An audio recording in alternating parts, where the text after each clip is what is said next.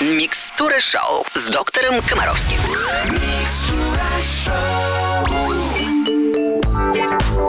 Как всегда, по субботам нас ждет программа «Микстер Шоу» с доктором Комаровским. Вопросов много, а ответы на них буквально через несколько минут. Не переключайтесь.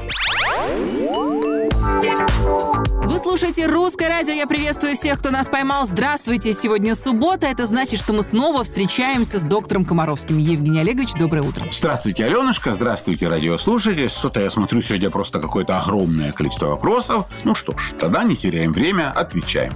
Первый вопрос от Владимира из Тулы. Доктор, спасайте. Дочке четыре с половиной, кроме макарон, ничего не ест. Жена с тещей извелись уже, разве что не танцуют вокруг нее, а все заканчивается все равно макаронами. Ха-ха-ха. Четырехлетний ребенок построил всех трех взрослых членов семьи диктует им модель питания. При этом вы, вы ведь прекрасно сами понимаете, что ребенок, который питается одними макаронами, не получает должного количества белков, микроэлементов, витаминов. То есть ему это питание какое? Вредное. Но вы продолжаете идти у него на поводу. Жена с тещей там извелись. Прям все, да? Можно а- одна Да. маленькая ремарка, Давай. Возникает вопрос.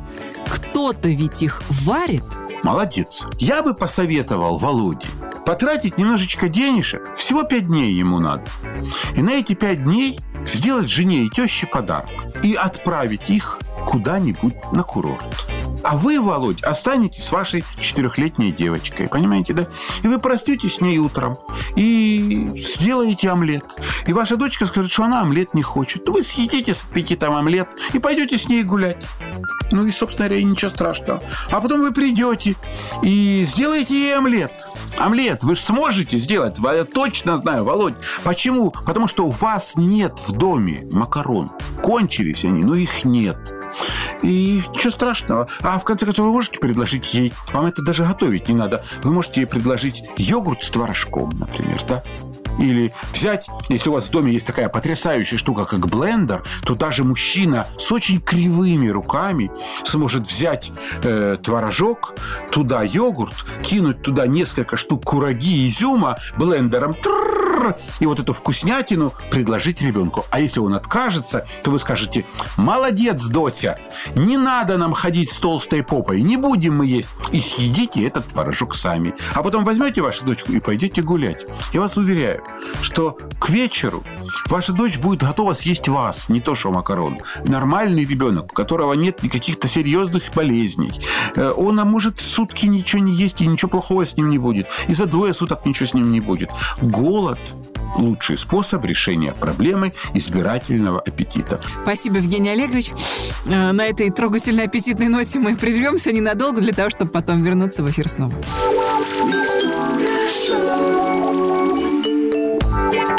На русском радио Микстура Шоу здесь мы говорим о здоровье детей. Следующий вопрос от Анны из города Березники.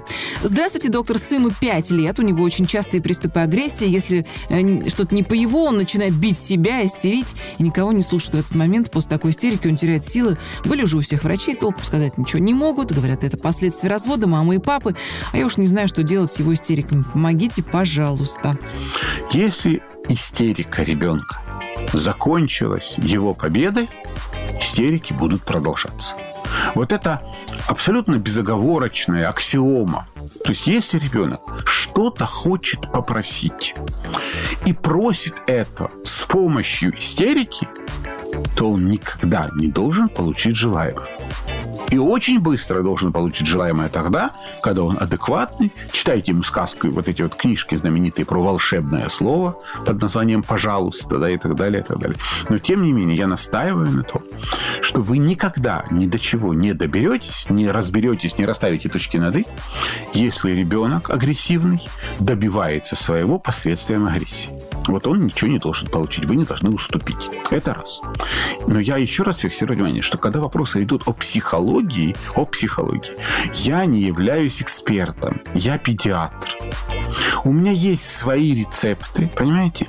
Вот, а их не всегда одобряют психологи, и поэтому я никогда не стараюсь делиться им всеми, понимаете? Я просто всегда считаю, что в ответ на детскую агрессию мы иногда можем себе позволить ответную агрессию, но контролируем. То есть, если ребенок вас укусил, надо укусить ребенка. Вот, и они очень быстро не хотят, чтобы их кусали, понимаете? А, как правило, чем вы безответнее, чем вы больше идете на поводу, тем больше эта агрессия нарастает. Поэтому тут э, ну, очень сложно. И, конечно же, да, когда в доме нет мужика, э, это не самый лучший вариант. Ищите срочно спорт, любые занятия, где у него будет мужчина-тренер опять-таки, замечательные виды спорта, где есть куда реализовать свою агрессию. Поэтому пусть э, выясняет отношения где-нибудь на ринке, а потом приходит домой уставший и любит маму. Спасибо, Евгений Олегович. Мы обязательно вернемся в эфир через считанные минуты.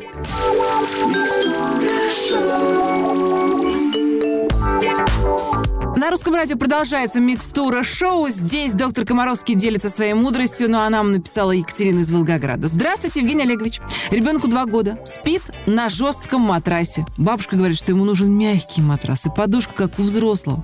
Какие существуют критерии? Спасибо. Никому не нужен мягкий матрас. Матрас должен быть достаточно ровный, жесткий. Жесткий. Главное, у ребенка не должно быть проблем. Современный матрас, он характеризуется характеризуется и тканью, из которой он сделан, и отсутствием всяких аллергенов. Нормальный матрас должен быть сертифицирован именно для этого возраста. Раз. Я когда узнал, например, о том, что, вот, к примеру, там, для детей там первого года жизни, да, там вообще нет никакого металла, то есть никаких пружин там нет. Там только специальная пена, которая там пружинит. Для постарше детей, то есть размер пружин меняется там для детей и для взрослых, который рассчитан на вес человека.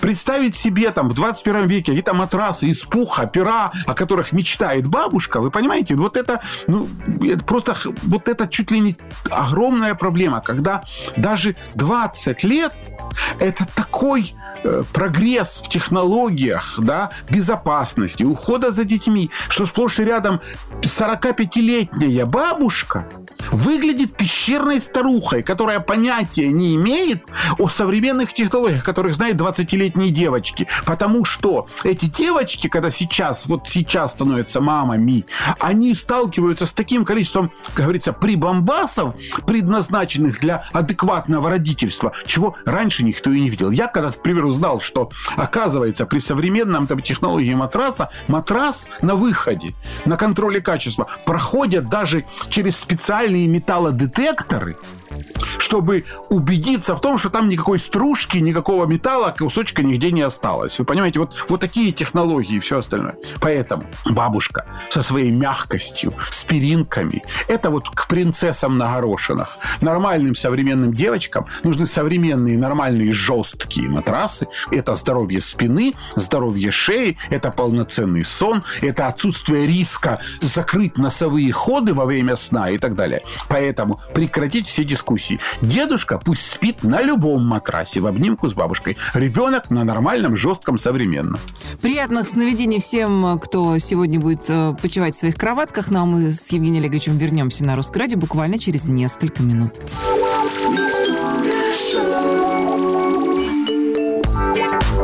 На русском радио прием ведет доктор Комаровский. Мы говорим о здоровье детей. Следующий вопрос от Нины из города Нарьинмар. Здравствуйте, доченька почти трех лет пошла в детский сад с криками и воплями, но это все терпимо.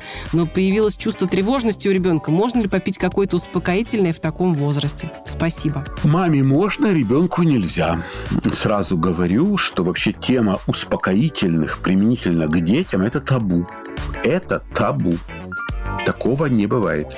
Все вот лекарства, которые часто назначаются врачами в такой ситуации, ну, всякие там пустырники, валерьянки, всякая гомеопатия, всякие волшебные растительные сборы, успокоины, там сильно успокоины и антикрикуны и так далее. Вот все вот эти вот все, что напридумывали, все вот этот бред, это, по большому счету, э, препараты, у которых практически нет реального фармакологического действия. Представьте себе, если реально затормозить ребенку, да, вот реально реакции на окружающее, это просто приводит к тому, что у ребенка нарушается координация движений. Вы понимаете? То есть ребенок, которого тормозят с помощью лекарств, он находится под постоянным риском э, упасть, подскользнуться, разбить себе голову. Это намного страшнее, чем любая тревожность там или что там мама придумает. Поэтому главное, эмоциональные реакции здорово помогает убрать интенсивные физические нагрузки, ограничение количества сахара и ограничение нагрузок эмоциональных. Все. В детском саду должны гулять 4 часа в день. В любую погоду практически. Но сплошь и рядом этого не хочется. Кто-то мерзнет, кому-то лень их одевать. Проще воспитательнице самой некомфортно вот это ходить с ними по улице. И вместо того, чтобы бегать, прыгать, уставать и, и уставать физически, дети проводят большую часть времени в группе, где с ними занимаются, читают им какие-то сказки, смотрят с ними мультики, занимаются во всякие занятия. В результате происходит следующее. Количество эмоциональных нагрузок намного превышает количество нужных нагрузок физических. Отсюда вот эти все проблемы. А потом родители сплошь и рядом жалуются, что дети истерят, что дети плохо спят, что дети просыпаются с криком по ночам. Поверьте мне, ребенок, который целый день бегал, устал физически, он не истерит. Понимаете, он реально укладывается, спит, и никакой тревожности у него не бывает. Спасибо, Евгений Олегович. Мы вернемся в эфир Русского радио через несколько минут. В эфире программа, в которой наш любимый доктор Комаровский дает профессиональные и мудрые советы родителям. На русское радио написала Александра из Екатеринбурга. Здравствуйте, моя дочке сейчас 13 лет. Лет в 7 у нее появился кашель. Обращались к разным педиатрам, назначали неэффективное лечение. Казалось, что кашель простудный. По сей день наблюдаемся у пульмонолога. Лежали в больнице по направлению анализа в норме. Ребенок занимается вокалом. Были на приеме у фониатра. Говорят, все хорошо. Независимо от времени года, место пребывания, минимум два раза в год по зимнему на море, кашель не проходит. Подскажите, пожалуйста, к какому врачу обратиться, как лечить ребенка, заранее спасибо. Что такое кашель? Кашель – это способ очистки дыхательных путей.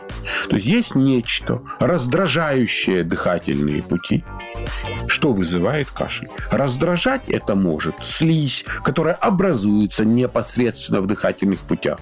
И это может что-то раздражать, что присутствует во вдыхаемом воздухе.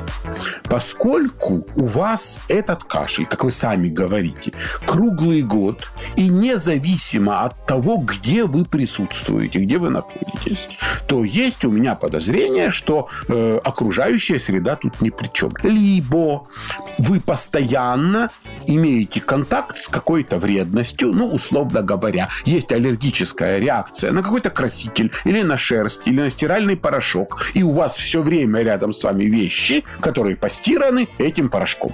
Ну, в такой ситуации э, помогает поставить диагноз отдых э, вот в таких условиях, чтобы кроме трусов на вас ничего не было. Ну, где-нибудь в очень теплой стране, да? Теперь давайте обратим внимание на самого ребенка. На что тут надо обращать внимание?